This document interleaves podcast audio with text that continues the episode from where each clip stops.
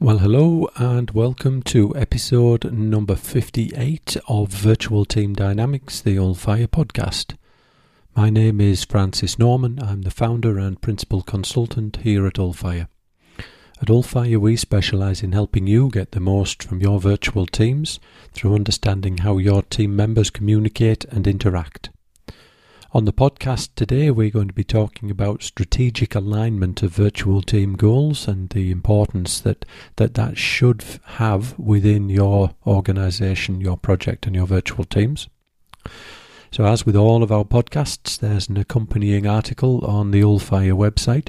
So please do check it out for additional information. And while you're there, sign up for our regular newsletter and find out a bit more about how we may be able to help you with your business.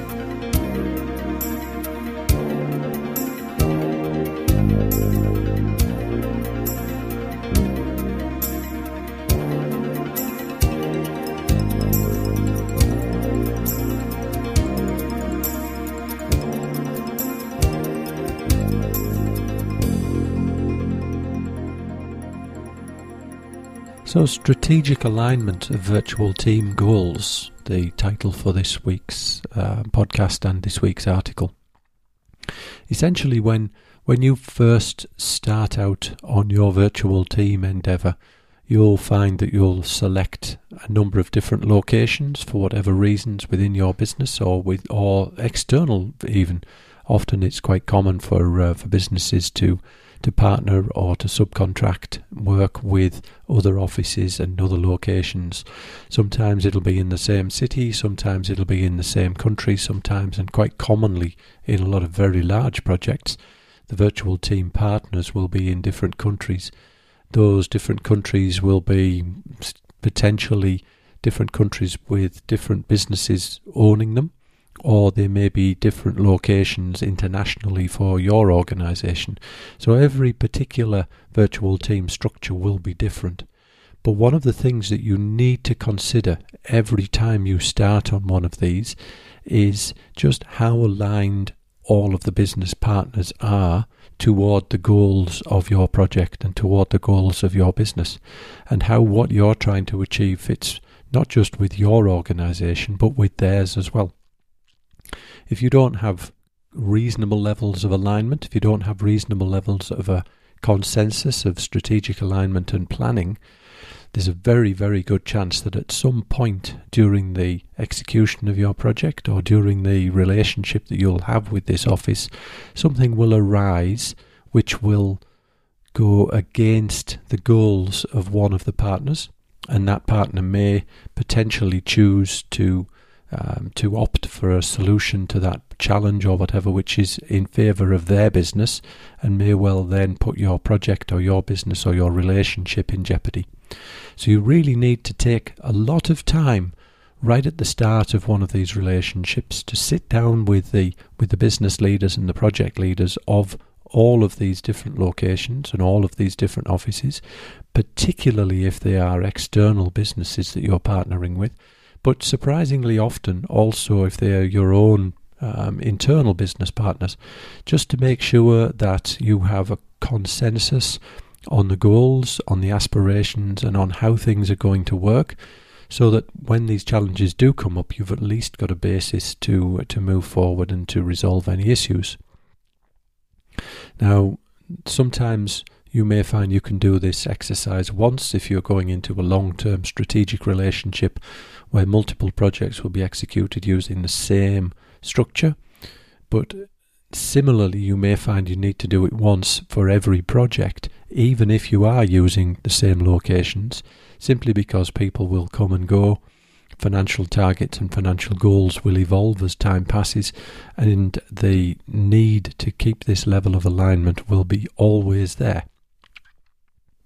So we've identified 5 or 6 critical factors that we really need to be considered when you're doing these planning exercises.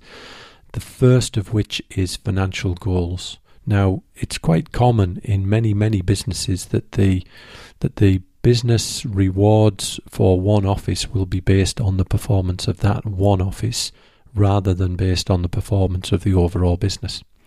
Now, There are many reasons why this is the practice. There's many reasons why this is in place.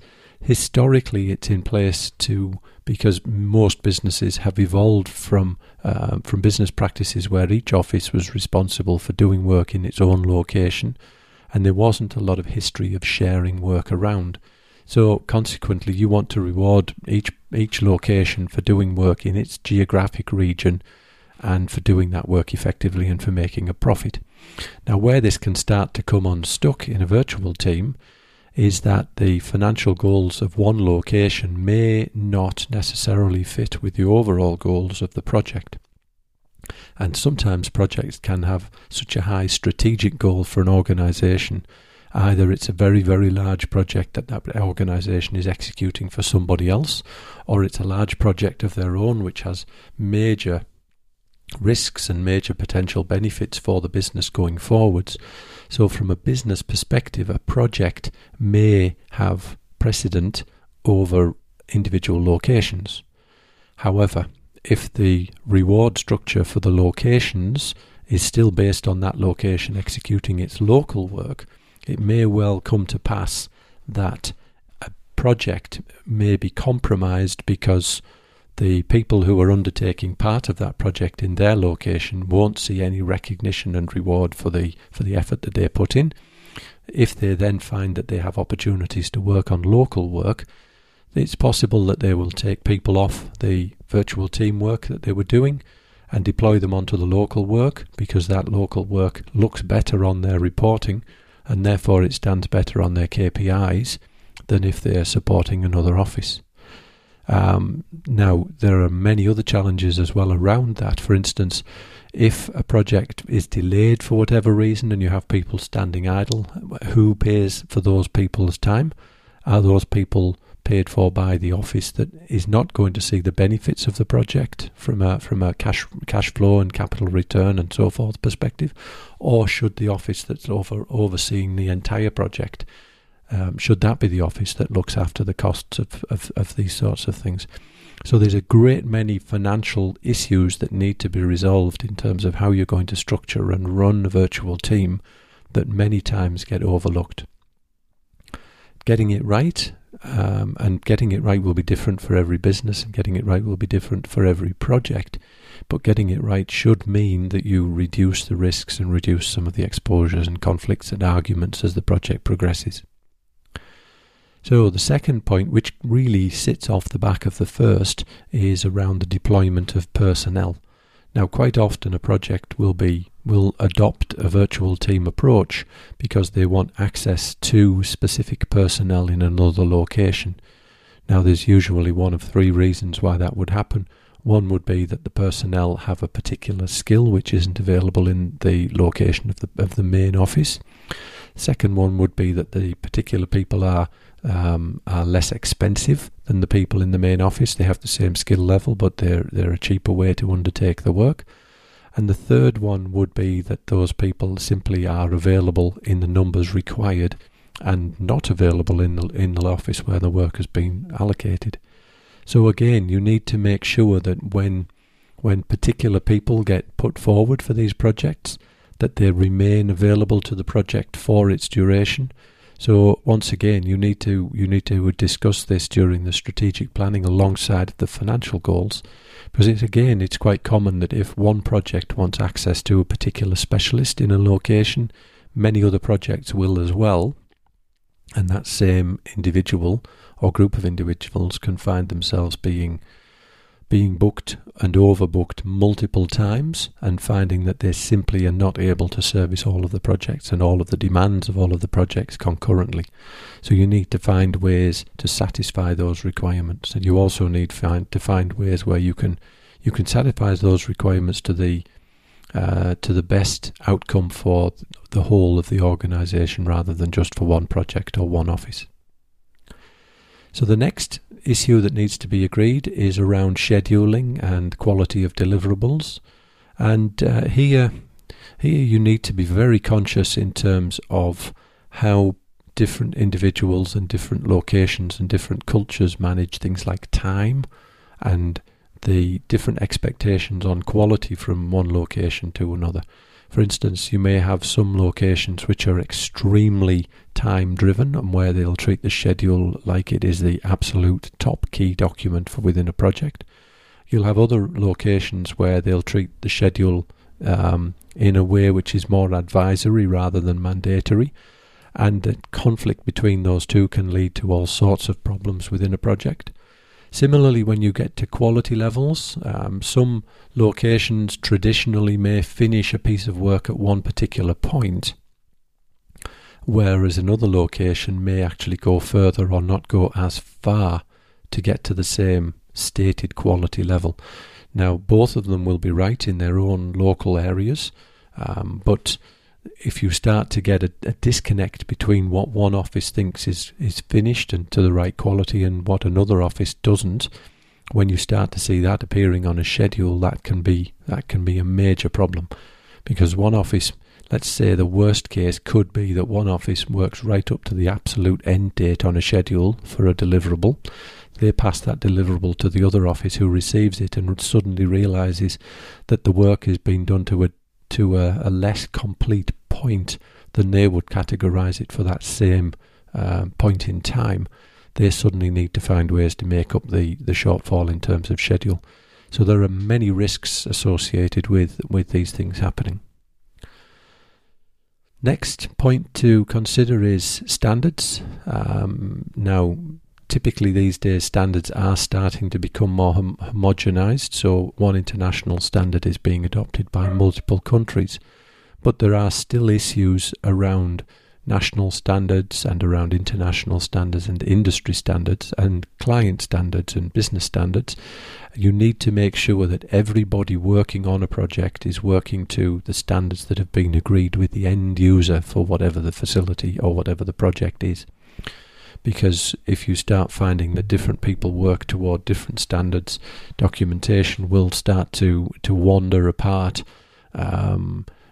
Different standards will mandate certain different materials potentially, or certain different approaches to how work is performed.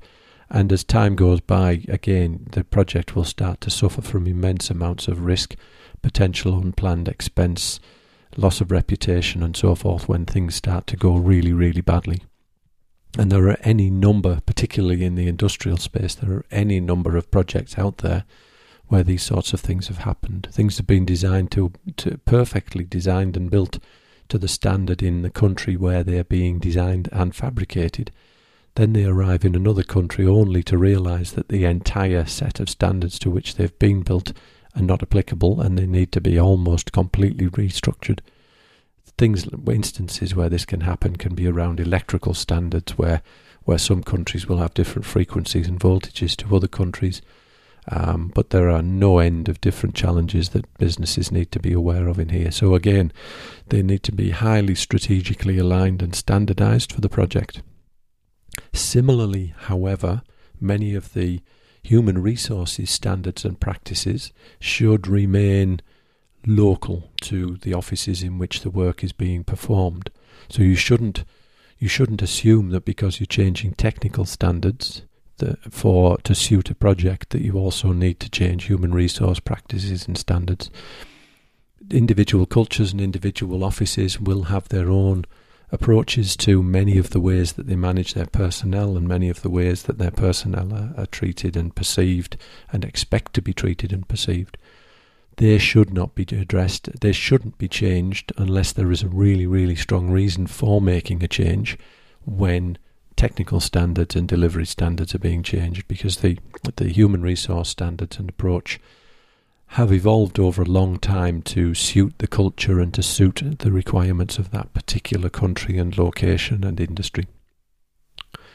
So the fifth point is around values. Now this really fits sort of in between the human resource standards and the technical standards and the cultural fit and so forth of a business. So you need to make sure that the common values that are held need to be appropriate for the work that's being done. So if you have commitments as an organisation around environmental issues, around minimum rates of pay for labour, around local content, around safety, and safety is a huge one when you get into an industry where fabrication and where labour is being expended in building things in a potentially risky and dangerous environment. The organisation holistically needs to make sure that everybody works to the best possible standards that they can, and in some instances this may mean major changes for some of the local labour areas. It may mean that people need to work different hours, it may mean that they need to be provided with different safety equipment and so forth. So you need to look at those common values, and you need to look at them from a client perspective and from your own organisation's perspective to make sure that you're not just getting cheap labour, because that cheap labour comes with poor safety standards and debatable environmental issues and rates of pay which are below world standards. You need to make sure that they fit very well for the overall business and for the overall industry in which you function. Then the sixth point, and possibly one of the most important, but again one of the ones which gets a lot less discussion because it's harder to actually nail it down, is culture. You need to make sure that you have a good cultural fit, or at least a good cultural understanding across all of the offices which are working on this work. You need to make sure that you have agreed ways to deal with disputes. You need to make sure that you have agreed ways to manage communications, how to raise issues and such like, to make sure that one office, simply because they have, let's say, a very dominant national culture, will not dominate all of the discussions, and that it will be an inclusive environment for everybody to work in. You will often find, for instance, that people from a more quiet, more retiring national culture will work very, very well within their own cultural group. They have their own ways of dealing with one another, and what may seem very quiet to people coming from a more vocal and a more visible cultural way of communication will work very, very well for that quiet location. But when you put the two together, it can be very easy for the people from the retiring and quiet culture to be overwhelmed by the people from the very loud and dominant culture, and that's not good for an organisation when they're trying to work across cultures. Similarly, you need to understand how hierarchies fit within organisations and within cultures. You may find that you have one office which has a very flat hierarchical structure working alongside of another office with an extremely rigid, militaristic almost, hierarchical structure. Each party needs to understand why the other has the differences that it has, and it needs to find ways to work within those cultures, rather than to expect that one culture shall change entirely just to accommodate a project, because that won't work, it won't happen. Even if people see things that they like within the other culture, it's still extremely difficult to change cultures within a business like that to make it fit to an overall. And then you've got to decide whose culture you're going to choose. Do you choose the client's culture? Do you choose the project home business culture? Do you choose the culture that someone just thinks is the nicest one? So you need to be very careful around how you select and deploy different cultures and how you work within the cultures.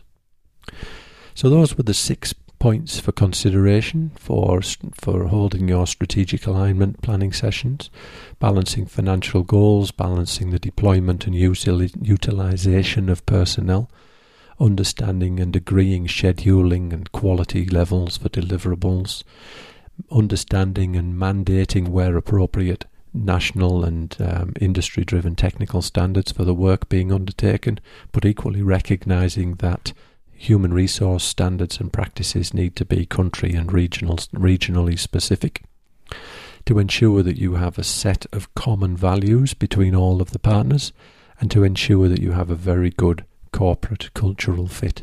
And if you can consider all of those before you start your project, you're going to be off into at least a very favourable way to get your project going. So I hope that you've enjoyed this episode, and if you have, please do check us out further at our website, which is www.ulfire.com.au,